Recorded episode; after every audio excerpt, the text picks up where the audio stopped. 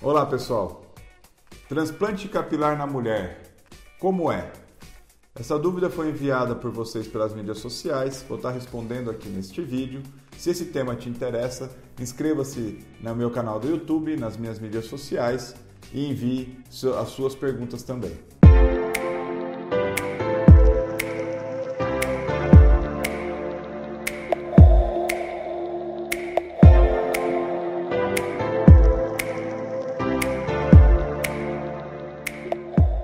Transplante capilar na mulher. Como é? Como funciona? É possível? Bom, sim, transplante capilar é possível tanto no homem quanto na mulher. Respondendo especificamente para a mulher, o transplante capilar sim é possível na mulher de uma maneira completamente satisfatória, assim como funciona no público masculino. Uma coisa que a gente tem que alertar é que o transplante, geralmente a mulher ela vem com uma perda de densidade. Quando ela tem uma perda de densidade, ou seja, uma perda de quantidade de fios na área de implantação capilar, o tratamento clínico tem uma boa aplicabilidade com resultados muito bons também tá? Então, nem sempre o transplante capilar na mulher vai ser a primeira indicação, da mesma forma que também no homem a gente tem que avaliar primeiro. Embora no homem ele venha com uma calvície, né, com uma alopecia, com uma área de perda de folículo geralmente maior. Então, a indicação de transplante capilar de primeira conduta no homem é mais prevalente do que na mulher. Então, a mulher sempre tem muito tratamento clínico também que dá sucesso. Bom, mas quando que você indica o transplante capilar na mulher? Que foi exatamente a, pergunta e se é possível. Se a gente fala de perda de densidade, temos que avaliar criteriosamente as causas orgânicas e o resultado de um tratamento clínico.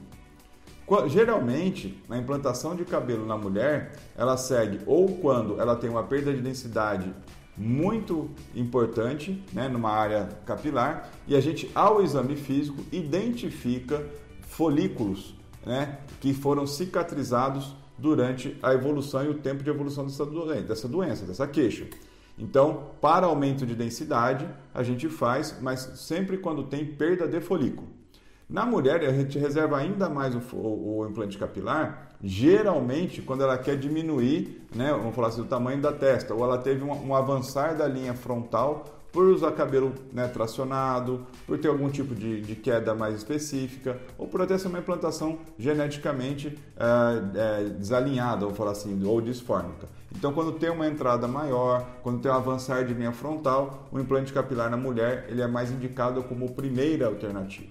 Tá? Mas, doutor, tem que raspar a cabeça igual no homem? Não. Tanto que nem no homem tem que raspar completamente a cabeça. O que a gente tem que deixar alerta é a área doadora, que é a área posterior e lateral da cabeça, tem que ser raspada para poder fazer a coleta do folículo. E a área onde vai ser implantada, se você não vai ter, né, que se onde, onde você vai trabalhar, você tem a, a, o couro cabeludo exposto, você não precisa raspar ali, né? Então você não precisa raspar a cabeça inteira no homem.